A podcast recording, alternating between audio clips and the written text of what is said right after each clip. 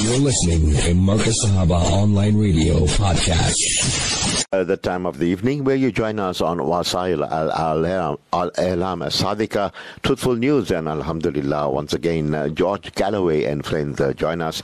And uh, this is uh, when you get the truth yeah, the real truth. And uh, it is not a, media that will uh, dupe you. It will unfold uh, what's uh, really happening around us. So I want you to sit down and enjoy another episode with uh, George Galloway and friends.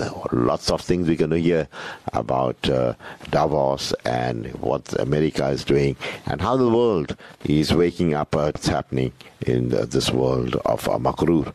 Sit back and enjoy. Bismillah. New Year truce in the hostilities between the United States and the People's Republic of China.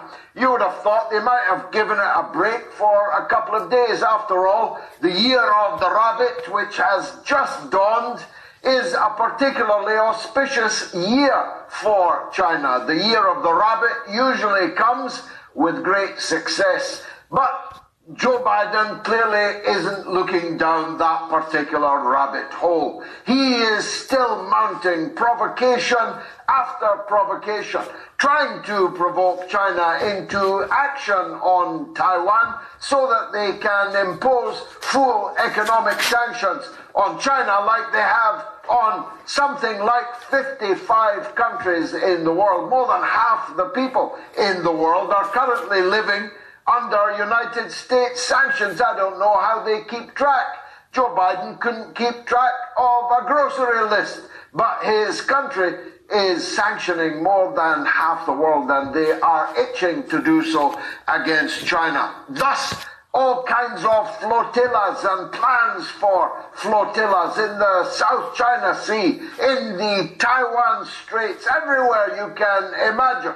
Biden is trying to dragoon former enemies, like Japan, for example, where the Japanese and American leadership this very week condemned the use of nuclear weapons in the country where the only ever use of nuclear weapons took place. I can't remember who it was that dropped them, who it was that suffered them. I've got a funny feeling it was the United States that dropped them. And a funny feeling it was on Japan, but there they were, warning China about nuclear weapons. China completely ringed by American nuclear armed bases. China would be, I think, well advised to seek, I don't know, some kind of defense agreement with Mexico. Maybe they could build some nuclear bases in Mexico See how the United States likes it. They could steam their nuclear armed submarines off the coast of San Francisco. After all, Chinese people played a very important role in building it. Mexican people used to own it. But these are the vagaries of American politics and history. None of these things are ever remembered. The Cuban Missile Crisis maybe never happened, at least in the mind of US policy makers. Speaking of the US, an horrific atrocity, as far as I know, still unresolved with the gunman still at large. Ten people in Monterey, California, which conjures up images for me of, of love and peace, man, and tuning in and dropping out, but ten people lost their lives to machine gun fire. A man festooned in bandoliers of machine gun bullets was gunning down innocent people there in the land of the free, the home of the brave. And this country seeks to tell other countries how they should live, how they should organize themselves. Atlanta is in flames again, this time at the hands of so called anti fascists who would have been better employed putting their obviously considerable energies into trying to stop a war in which the United States is on the side of the fascists and digging out this week another $2 billion to give to Zelensky and his wife, who made a rather expensive trip to Davos. Much more about Davos later with the incomparable James Melville, but As an aside, what happens in Davos that Klaus Schwab, George Soros, and Bill Gates all decided to vacate it? Well, maybe James will have an idea about what's going on. But what we saw was going on was bad enough. It was a parade of second, third, fourth, and fifth raters demanding more and more weapons, more and more war being poured into the mall. They are quite literally now, openly, declaring their readiness to fight to the last Ukrainian, to the last drop of blood of the last Ukrainian. And even then they say that Russia will not be allowed to prevail in Ukraine, which, if you think about it, is a declaration of war, which would have to quickly become a nuclear war from one side or the other. Because if Ukraine loses on the battlefield, as it is presently doing very big time indeed, more than at any stage of the war, fully one third of Ukraine is now Russian territory. And they are still declaring that Russia will not be allowed to prevail, which, if you think, as I say, must be a declaration that, if necessary, they intend to enter the war. So, in Germany, in France, in Britain, and in the United States, and Canada, you need to ask yourselves are you ready for your son and daughter to die for Kupiansk? You need to ask yourselves if you are ready to face the prospect of all out European intermediate nuclear war, or even if it escalates into intercontinental ballistic war, which means the destruction of every city, every sizable town in the entire world, with the blast followed by the radiation, and then comes the nuclear winter. There will not even be any rabbits even cockroaches alive over that. So when your second, third, fourth, and fifth rate leaders in Davos are making these kind of statements, know that they have consequences because frankly, Russia, I think, has already concluded that NATO is now a party to the war. No more just offering moral, financial, even uh, military aid support to Ukraine, but Nobody with any seriousness believes that all this Western material that is arriving at the grossly depleted Ukrainian army barracks is actually going to be operated by Ukrainians. It can only be planned that this material is manned by NATO personnel. And if it is, well, we are at war with Russia. We who live in the NATO countries are in a state of war with Russia. And so far, it's a one sided war. We are making war on Russia, but Russia is not as yet making war on us. But that must change. It's bound to change. This material will, I think, in the very near future, very near future, start to be attacked as it crosses the border, might even be attacked before it crosses the border. Why would Russia wait for all this NATO personnel and materiel to arrive on the battlefield? That would be, militarily speaking, extremely stupid. So I, I don't disguise my view. It's not, I'm sure, Russia's view. It's not anybody else's view, but it is mine that NATO is cruising for a bruising, that NATO needs a bloody good hiding. And I think it may very well be about to get one. Now, Boris Johnson, as I said, is in Ukraine, in Bucha, of all places, the site of one of the most notor- notorious and naked provocations of the war, where bodies that were murdered by Ukrainian fascists were laid out on the ground. I've seen the footage of them being dragged around for the benefit of the cameras, as if they had been murdered by the Russians, when it is now known, it is known by every Western policymaker that these poor people were murdered by Ukrainian Nazis. the Nazis that we have been funding throughout the war, the Nazis that have just been legitimized on certain social media platforms as no longer Nazis. Apparently their swastikas are now, well, Hindu symbols. Apparently their Sieg Heiling, jackbooting, anti-Semitic, pogromist past has been forgotten. They are now jolly good chaps, Pukka fellows. But they were the ones who carried out the massacre in Bucha. They were the butchers of Bucha. And Boris Johnson is actually there right now. Perhaps he thought there was a very real need to divert attention from the Sunday Times revelations about him this morning, which I believe, maybe I'm the only person who believes it, are existential in their nature. Here, according to the Sunday Times, is what happened. Boris Johnson took a loan of £800,000.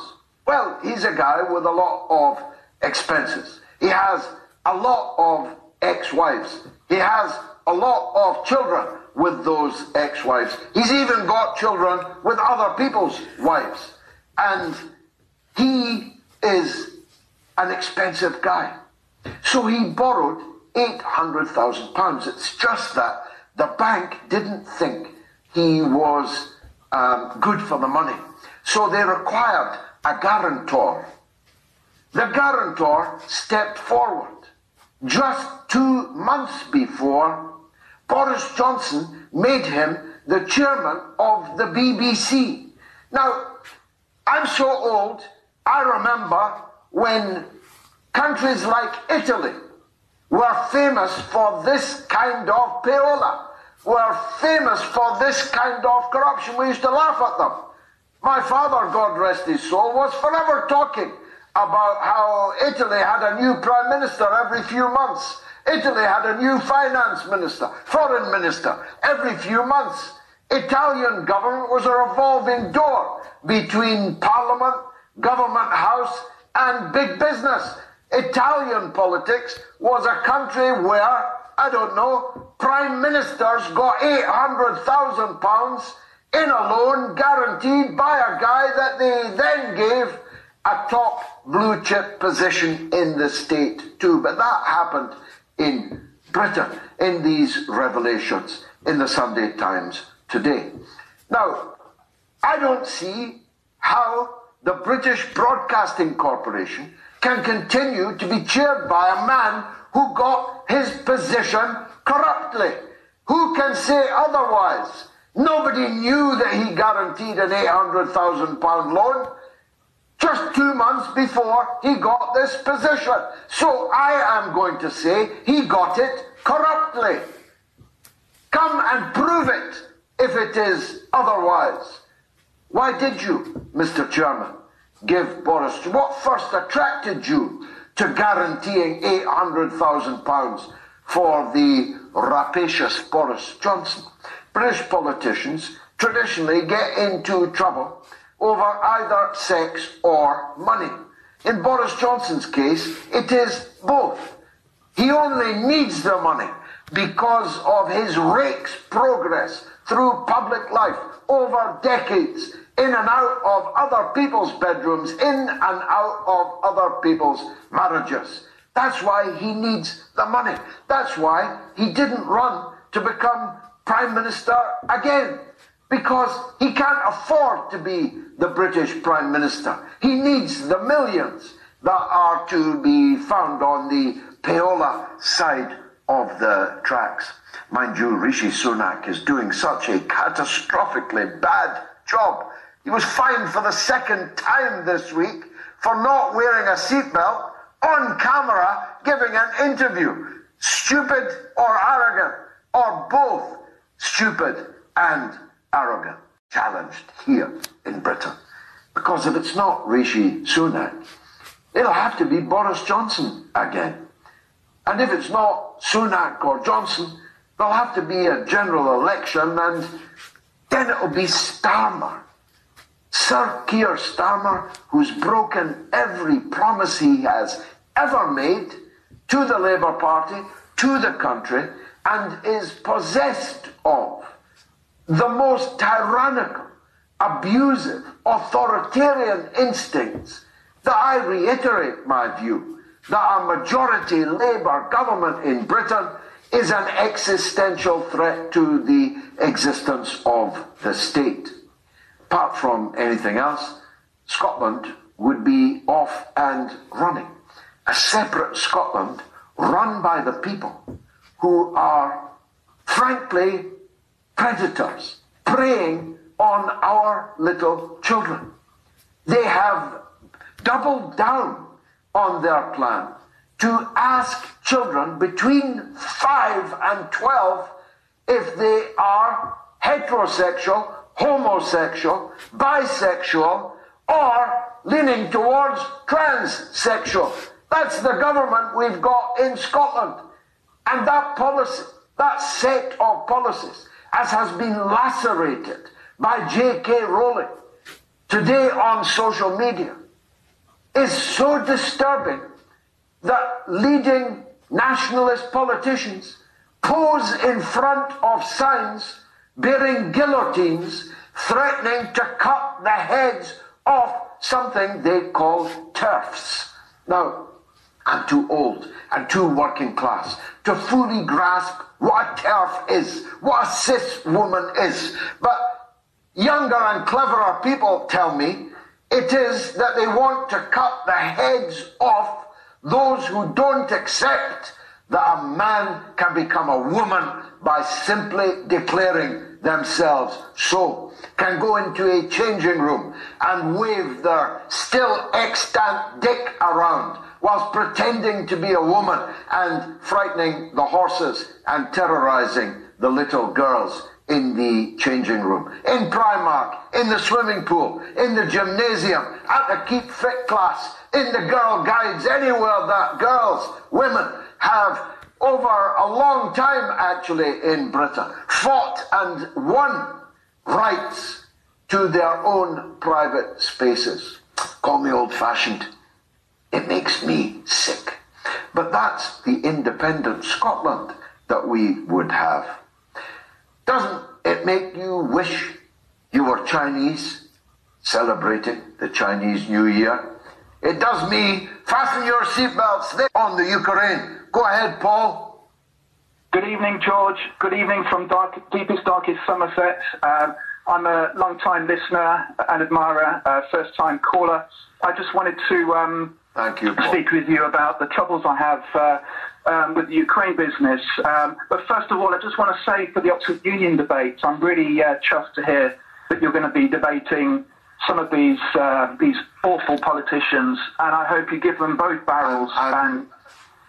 Uh, And don't take any prisoners, George. in fact, uh, it'll be it'll be more uh, it'll be more uh, Katyusha, not both battles, but uh, multi battles. Uh, it's a debate at the Oxford Union between myself and Ben Wallace, the uh, Minister of Defence, Secretary of State for Defence in the UK, and the head of the British Army.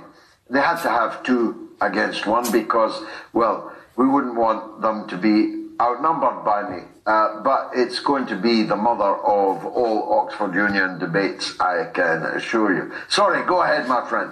It'll be fascinating, and um, th- I mean, my uh, MP um, is the um, Minister of the Armed Forces, uh, Mr. James Heappey. He's the MP for Wells, and uh, I, I wrote to him at great length early last year um, wi- about my horror for his support um, for the war in Ukraine. And um, uh, he, he astonishes me. He, he uh, on his website, he had a, a vlog from the City of Wells Centre asking um, for locals for donations to the Ukrainian military. It's frankly insulting. And my father, um, my late father, um, he, he fought the Nazis in, in the last World War. Um, he, he followed Hitler from uh, the forces from uh, North Africa through to uh, Italy, and uh, you know he was at Dunkirk. And and frankly, um, you know the UK's uh, support um, for um, fighting uh, Russia, and and um, it, it, it, just it just disgusts me. The you know, and the worrying thing is with with uh, Ukraine, after it's all blown over, if it does blow over, and we're still here. Um, you know, we're looking at countless years of, of damage between relations and difficulties and potential geopolitical flare-ups between Russia and the West.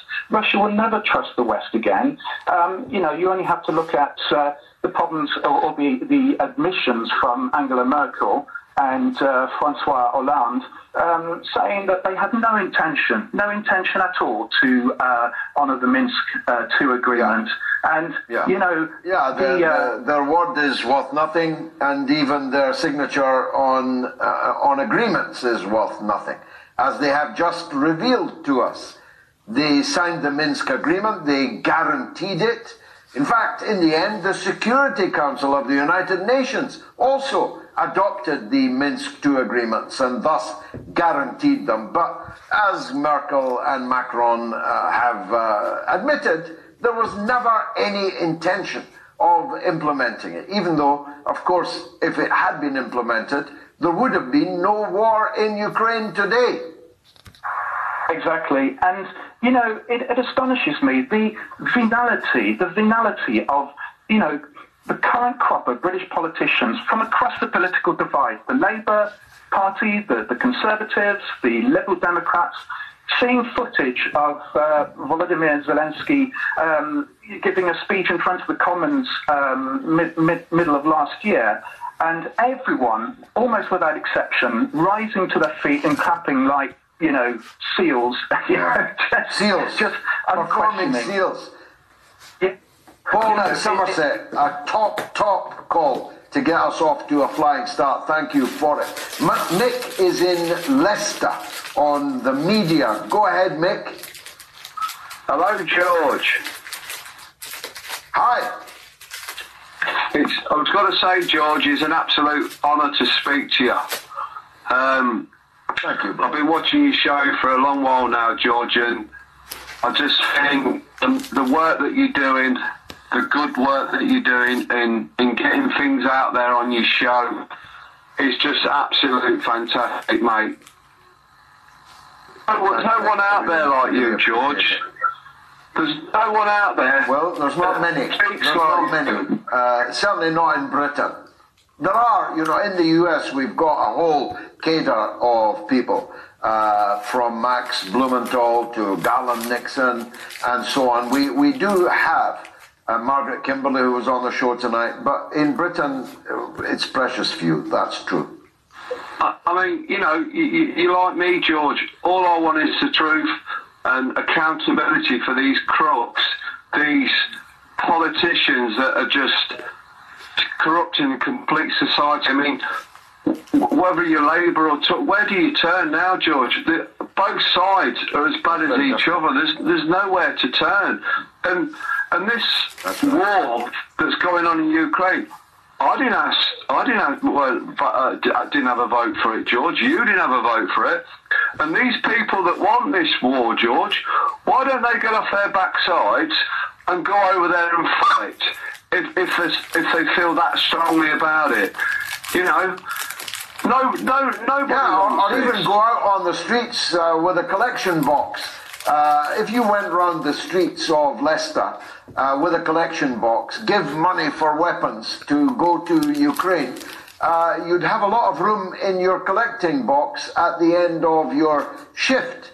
Uh, instead, we're handing money, hand over fist, to the Ukrainian military, and people who want to save our health service are the ones who've got to go around with a collecting box in the uh, in the streets of our cities. It is uh, you identify, Mick, uh, the real problem. You see, we've had terrible governments before, but we had an opposition which was better than the government. Now we've got an opposition which is worse than the government. That is a very bad situation, a dangerous situation to be in. That's probably why I misspoke earlier and said, doesn't it make you wish you were Chinese. Mick, thanks uh, for that call. Uh, now, YouTube comments are flooding in. Morpheus X says this poll is a no surprise after. Evening, George. Evening, sir. Evening. Now, you know, I mean, I've been following this for some years with the Ukraine war. And obviously, and when it all kicked off as it did in 20, well, not, we're not talking 2014, but in 2022, desperately worried about where where things could lead. Not to mention, as you well know, we've got the most, in the UK and the USA, we've got the most reckless bunch of morons you could imagine in charge.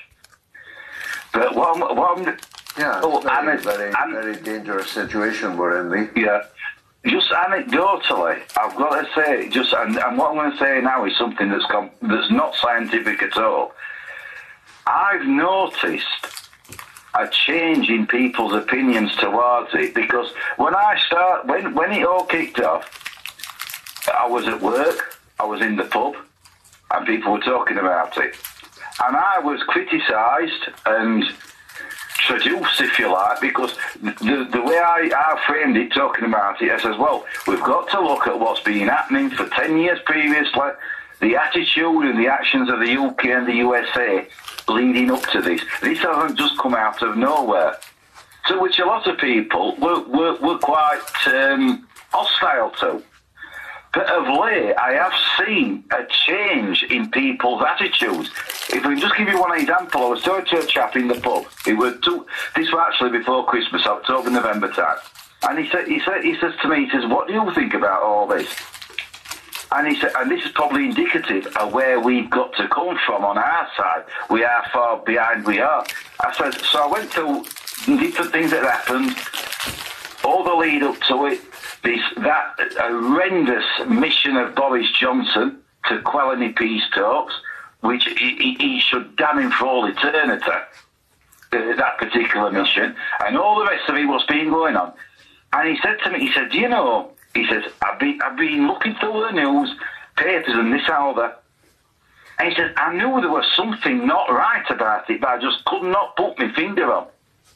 But if people haven't got, I know it's from people who's interested, deeply interested in things like me and you and all the people listening to this program, but to the general population, the way the news is skewed, we've just got pure propaganda. Because I know a lot of people be, are being misled now about because they're told all the time Ukraine is winning. By any metric, Ukraine is losing because they will run out of men before Russia will. And what happens then? Yeah. My point, my point well, is, Lee, I, I, think you've, uh, I think you put your finger uh, exactly on it. Uh, I'm in Europe right now. I have seen one solitary Ukrainian flag. Uh, last summer, I saw 10, 50, 100 times more than that. I have seen one Ukrainian flag. People have fallen out of love with the Ukraine war big time, despite the unrelenting propaganda barrage to which our people have all been subjected. So I do think that you are right, but there's not in Britain there's not nearly enough outright opposition to make the politicians feel the heat and think again. In France, it's another matter. The people are on the move in France. The proximate cause, is Macron's plan to increase the retirement age from 62 to 64. I'm well over 64 and I'm still working and I'll have to work for the rest of my life. But people that are doing manual jobs in their 60s, carrying patients uh, around in their 60s, doing heavy work in their 60s. A neighbor of mine digs roads in his 60s. They're going to have to wait until they're 67 to retire. Well, that's only the spark which is setting fire in France. Watch out! The French people are on the move.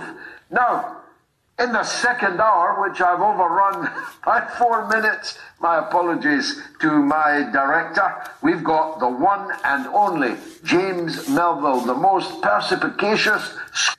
I was the latter, of course, the biggest critic. But we now have a situation where two of the most effective critics of the current international situation all come from within 10 miles of each other. I'm one of them. Our next guest is the other. He's a very clever Scotsman indeed. He is James Melville, an internet sensation who has risen and risen over the last few years because of the smartness of his analysis and his eloquence in making it. James, welcome back uh, to the show. Here's the big question.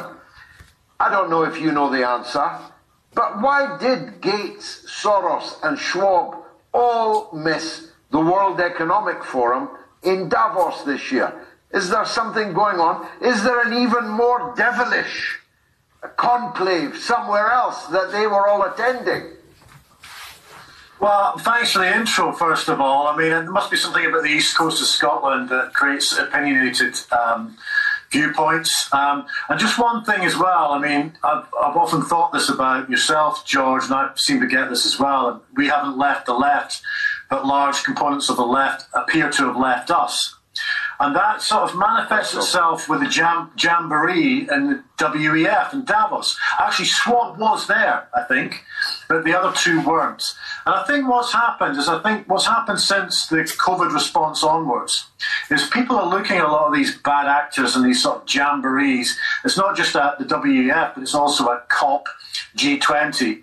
And they're looking at our leaders and our billionaires, effectively the elites, even though they're their parasites and they're looking at these individuals saying, they're over there, clinking their glasses. But meanwhile, we're over here, us plebs, and we're dealing with a cost of living crisis. And yet they're coming up with solutions and agendas, which is their kind of framework of solutions, which is not in keeping with the vast majority of the needs of people in this country, the UK, and anywhere, anywhere else. I think what we've now got is a set of corporate politicians in alignment with technocrats and greedy corporations who are using a virtue con to try and hoover up a lot of our assets, whether it be energy, money, data, and, and healthcare, and so on.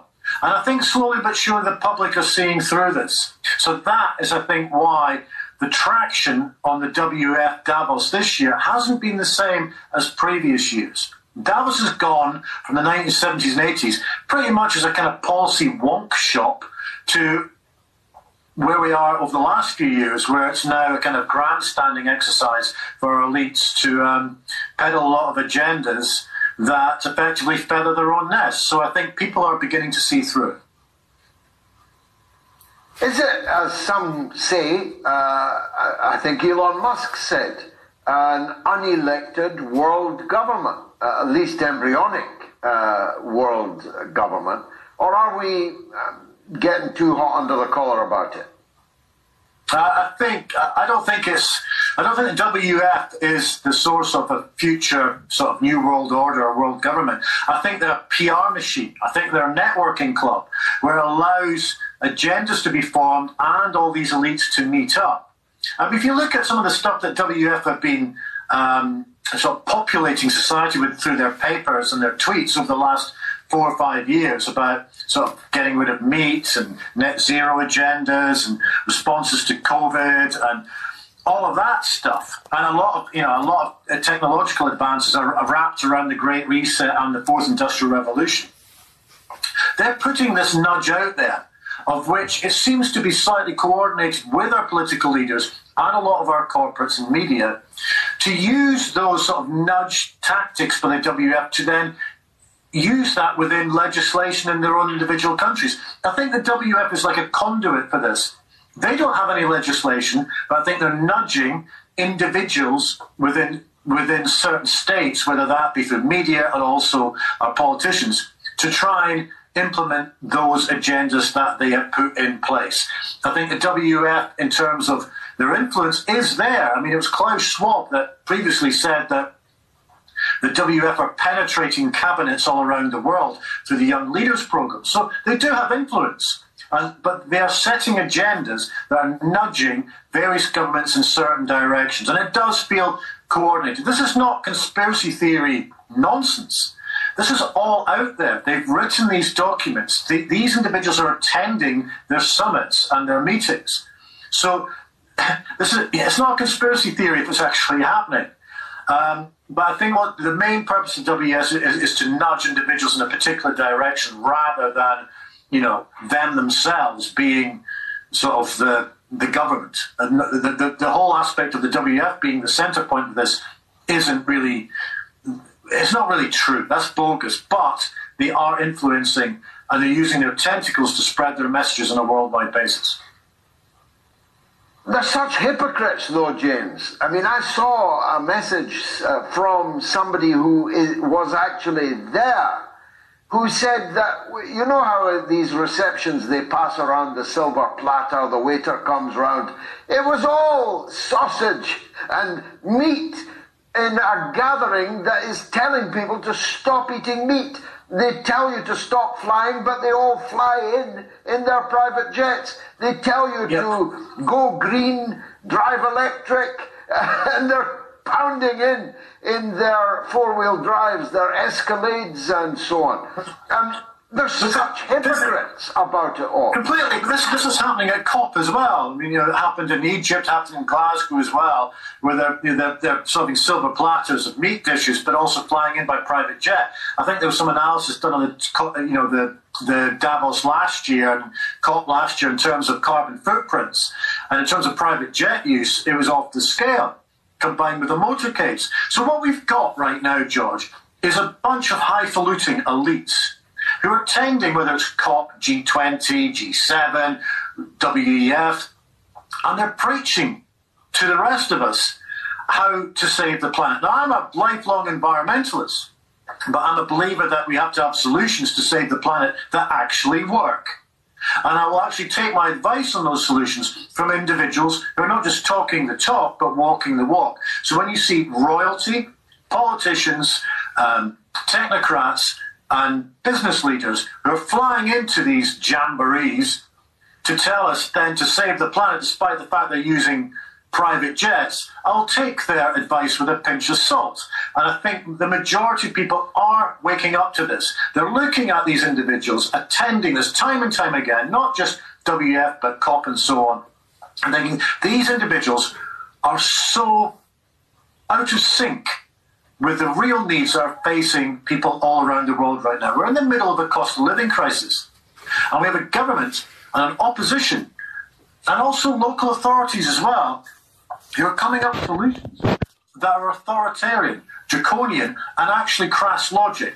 And they're actually affecting businesses. If you look at something that's happening, for instance, around the country, whether it's in Oxford, um, Islington, but it's also ha- proposed in Scotland for 15 minute, 20 minute cities which, based on what's happening in Oxford, business leaders are aghast about because it's cutting their trade. And if you look what's happening in Scotland now, I saw this today, whereby they're now proposing in, in Edinburgh that no meat will be served on any school menu or any hospital or care home. So we're coming up with these solutions that start off with things like the WF and then bleed across our political discourse nationally, then locally. And the rest of the population are going, I've had enough of this. And I think there's been a sea change. While people were largely complying to the rules and restrictions over COVID, I mean, I disagreed with a lot of these restrictions, but people went along with that. But I think what's happening now, in particular with some of the agendas that are coming out of the WEF around net zero, even environmentalists are looking at some of these so-called solutions on net zero and thinking, this is crass logic. It doesn't add up. And it's savagely affecting individual livelihoods, and in particular, their opportunity and the freedom for businesses to trade effectively. Well, we were only allowed uh, fish on a Friday. Uh, uh, are we going to have to have fish every day, or do they count that as meat? That's a good point. I think where we're at now is that, it, for me, if you put all these parts together, it is a giant virtue con. Whereby what they're doing, it's the oldest trick in the book in terms of authoritarianism, is to say, we are the good guys, we come up with good measures. But actually, it's a smokescreen for what they really want, and that is a gigantic asset plunder of all our hmm. freedoms and assets. And I think people are beginning to see through it. They can peddle what they want in a WF or COP, but it's laced with hypocrisy. And people are looking at these individuals and thinking, well, they're actually not focusing on the real issues that are happening in countries around the world. And right now, that is the cost of living crisis. So you have, for instance, in the UK, an energy crisis, both in terms of supply and also price. Yet the energy supply and price issue in the UK, the government is saying it's somehow to do with the Russians in Ukraine, which is ridiculous. That's largely caused because the storage facilities of energy, in particular gas, have been cut by this Tory government over the last few years. So much so that Britain has one of the worst storage facilities in Europe. Therefore, we have to import gas from Norway. That is one of the main reasons why our um, gas costs are so high. So we're in this sort of framework whereby people are looking at this more and more and more, thinking, well, okay, I went along with it over the COVID response, but I'm not buying this anymore because I, I'm losing my conveniences, I'm losing my livelihoods, and the government are failing to address the cost of living crisis. Meanwhile, the, our political, our elected representatives are spending more time grandstanding around forums in Davos. Now, we all know that Davos is a sort of talking shop for the great and good and the elites, but it's re- it's resonating with people in the fact that you're getting individuals like Sunak and Starmer. Sunak hasn't been at um, WEF, but he was at COP. Starmer's at Davos. These individuals shouldn't be there. They should be working to try and resolve the problems that we face in this country. And I agree with the point that you said earlier. We have politicians, our political leaders, who are not really giving off the impression that they are concerned with the needs of people in the UK right now. And the same applies in other countries around the world. We have right now two cheeks of the same backside in the UK. We have a government that's more concerned about leadership contests and soirees around the world. And we have an opposition that's effectively saying the same thing. Virtuous uh, signalers Tony Blair and Lord Peter Mandelson. They were both at Davos and I saw umpteen pictures of them both sitting down with some of the most powerful uh, leaders in the world. Um, so, it, if you want to take your virtue signaling from Tony Blair or Peter Mandelson, I'm afraid there's no hope for us. What did you think when you saw them there?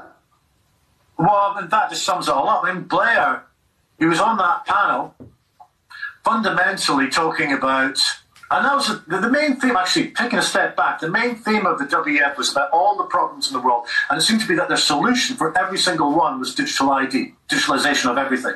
And that's what Blair was talking about. And Blair's got form on this. He was proposing um, ID cards back in the day when he was Prime Minister, and it didn't happen. He's still doing this, and he was framing it around vaccination and the need for digital ID. That is what Blair is about. It's about a move towards digital ID, and of, of which many others in the WF were doing the same thing. Now, there's aspects of, of digitalization that are good, it benefits society. But I have a problem with aspects of digital ID, in particular, if you're going to basically do a one size fits all approach to uh, healthcare policy based on digital ID and also central bank digital currencies which I think a lot of these agendas are moving towards, because we know that the fiat monetary system is a busted flush. It has been for, well, at least since 2008, 2009 financial crisis. And I think a lot of it, in terms of what's happened over the last two or three years, has been this mission creep towards central bank digital currencies. There's pilot schemes, there is um, consultation documents happening in numerous countries around the world, executive orders even in the States. And I think that ultimately is their, their agenda here. And that concerns me because once we lose our financial freedom to the state, who knows where that ends up? You know, I'm not saying we'll end up with social credit systems, but it ends up with a risk because if state controls our financial transactions, then we have lost more autonomy than we've possibly lost in the last two or three years. And going back to Tony Blair, He's like one of the poster boys of this form of globalism. Now, I used to be a fan of globalism based on a historical context about the ties that need to be bound around trade and defence after the Second World War for perpetually warring um, Western Europe. But somehow it's become completely out of sync. We've got individuals who are utilising forms of globalism in the wrong way. I'm a massive internationalist. I like learning from different cultures all around the world. I love traveling, I like experiencing different approaches to society.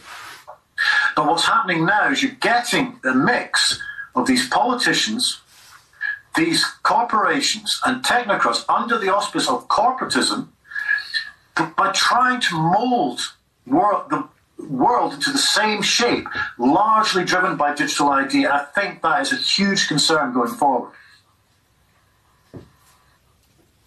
Finally, uh, I know I didn't ask you on to ask you this, but I can't let you go. Another of our compatriots, J.K. Rowling, has been comprehensively trashed. She has been uh, ghosted. She has been written out of her own uh, films and uh, books. She is attacked as every ist and phobe that you can imagine, and people are regularly threatening her with, uh, with death and, uh, and mutilation. It is an extraordinary state that our little country has become obsessed with sexual and gender politics so that J.K. Rowling can't, couldn't walk down Princes Street, uh, which she used to do and is even more than you and I, our most successful export.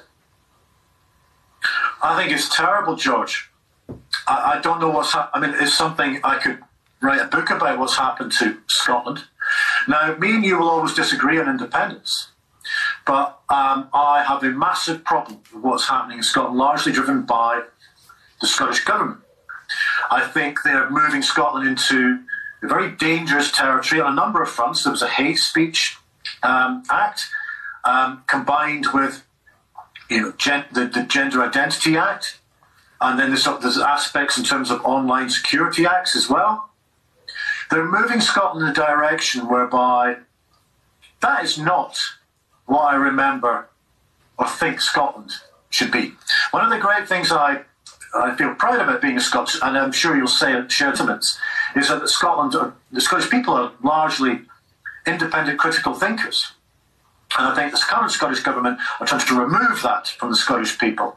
J.K. Rowling, fundamentally what she's trying to do is protect women's rights. And I say this as a you know, as a massive supporter of feminism. I think from Emmeline Pankhurst onwards, there's been huge developments in um, women's rights, and rightly so. And I think what is happening in Scotland right now, I mean, I'm reading reports, for instance, whereby kids at the age of seven are having to tick a box on their own gender identification. That is, that's wrong.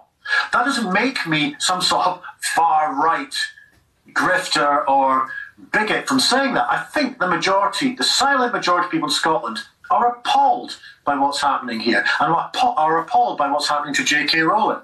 But I, I doff my cap to her in the simple fact that she's keeping on going.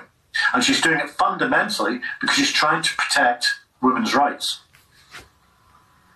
Yeah, she's been tweeting all day. She's uh, definitely uh, not running away. James Melville, you'll never run away either. Thanks for Joy Wickham on the reparations debate, which always gets the phone lines buzzing. Go ahead, Vincent. Yeah, hello, George. How you doing? Good, sir. Nice to hear from you. Yes, uh, I would say the reparations debate is, is a bit silly because um, you had slavery all around the world. You had slavery in Africa, you had slavery in Asia, you had slavery in every continent um, around the world. It was um, the rule, not the exception, that slavery was um, those days. Well, that's true, uh, Vincent, but uh, we're only responsible for our part of the world. Clearly, we cannot take responsibility for uh, slavery in China, which existed before the victory of Mao Zedong and the Communist Party of China. Clearly, we cannot be held responsible for that. But we do have some responsibility, don't we, for uh, the uh, actions of our own state. And our own state became the biggest slave trader in all the history of mankind. And many of our cities, uh, great cities, wealth was built on slaving, like Bristol, like Liverpool, like Glasgow, became wealthy, mighty cities because they were slave trading centers. Do you not think our country has some responsibility in that regard? Well, there was um, there was different slavery um, across the world, and they benefit. Well, why would that? Why is that an answer to the question I just asked you? Sorry, Vincent.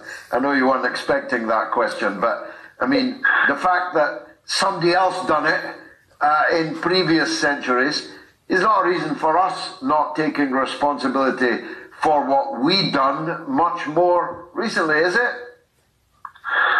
Um, I can't think about I'll let you think about it, um, Vincent. I'll let you think about it. David is in Swindon on Taiwan. Go ahead, David. Yeah, thanks. On Taiwan, just before I get to that main point of Taiwan, I just want to come in on that tank thing. While I was waiting, I heard you talk about the uh, the Americans saying about tanks. Well, what about them sending their Yes, the tanks? Washington I don't hear yeah. about that. Yeah, exactly. Exactly. Germany should not stand for it. No, absolutely, absolutely not. Yeah, and they complain about like um, Iran supplying about 300 drones. They try and control. that arrived in the country um, before it had done any damage to anybody else. And thirdly, because it would effectively be a declaration of war between the United States and Russia. The Before I get on to Taiwan, United States is not ready. Yeah, the United States is Yeah, not before I ready. go on to Taiwan, one more thing on those tanks. As soon as those tanks, as soon as the Challenger tank comes in, or the Abrams, or the Leclerc, or the Challenger, the Russians will know where they're coming in by, and they'll, they'll transport them by rail, and they'll know where they're coming in, and they will stop them, and quite rightly so. Yeah, I agree. Anyway, on to Taiwan. Go on, Dave. So, can you just, because this is a University of the Airways, I just wanted to clarify for me, because I'm quite a simple soul. After the end of the World War II, Taiwan was given to China as part of the uh, sort of reparations. It, used to belong Well, to Japan. It was always a part of it was a part of China for many centuries Yeah, yeah, before yeah. that. But you're right. Yeah. Japan seized it, occupied it as part of its uh, rampage of murder Yeah. and rape across all of Asia. Uh, when it Yeah. was liberated from Japan, the United Yeah. Nations, all the countries of the United Nations, agreed that Taiwan would, of course, be part of China. It's only in later years that they sought to rewrite that history. So yeah, but so, if you look at Taiwan is not a nation. It's not one of the 192 nations because it No. belongs to China. So they can fly over the jets if they want. Nobody recognizes. They can send. Nancy Pelosi there. Of course. Now, whatever happened to the story about Nancy Pelosi's husband getting hammered? I wonder, I wonder. the real story behind that. Yeah. David, thanks uh, for the call. Now, on the 7th of February, Yes, sir, people. We'll leave it at that. And Alhamdulillah, a lot of uh, interesting topics are coming through. And uh, the bottom line is uh, the world is waking up and uh, to all this deceit and lies. And uh, thanks to George uh, Galloway and all those uh, friends of his uh, that he, uh, you know, brings on his show that are really giving us information that will, inshallah, turn the tide. But once again, I must thank uh, Lucolo for doing a brilliant engineering uh, this evening, and also thank you for tuning in. And keep it locked on to Marcus Sahaba for beautiful programming, and also, uh, yeah, our engineers they do the best uh, to get you some uh, lovely nasheeds interspersed in the programs too. From the team and I, till we meet you again, we bid you, Assalamu alaikum wa rahmatullahi wa barakatuh.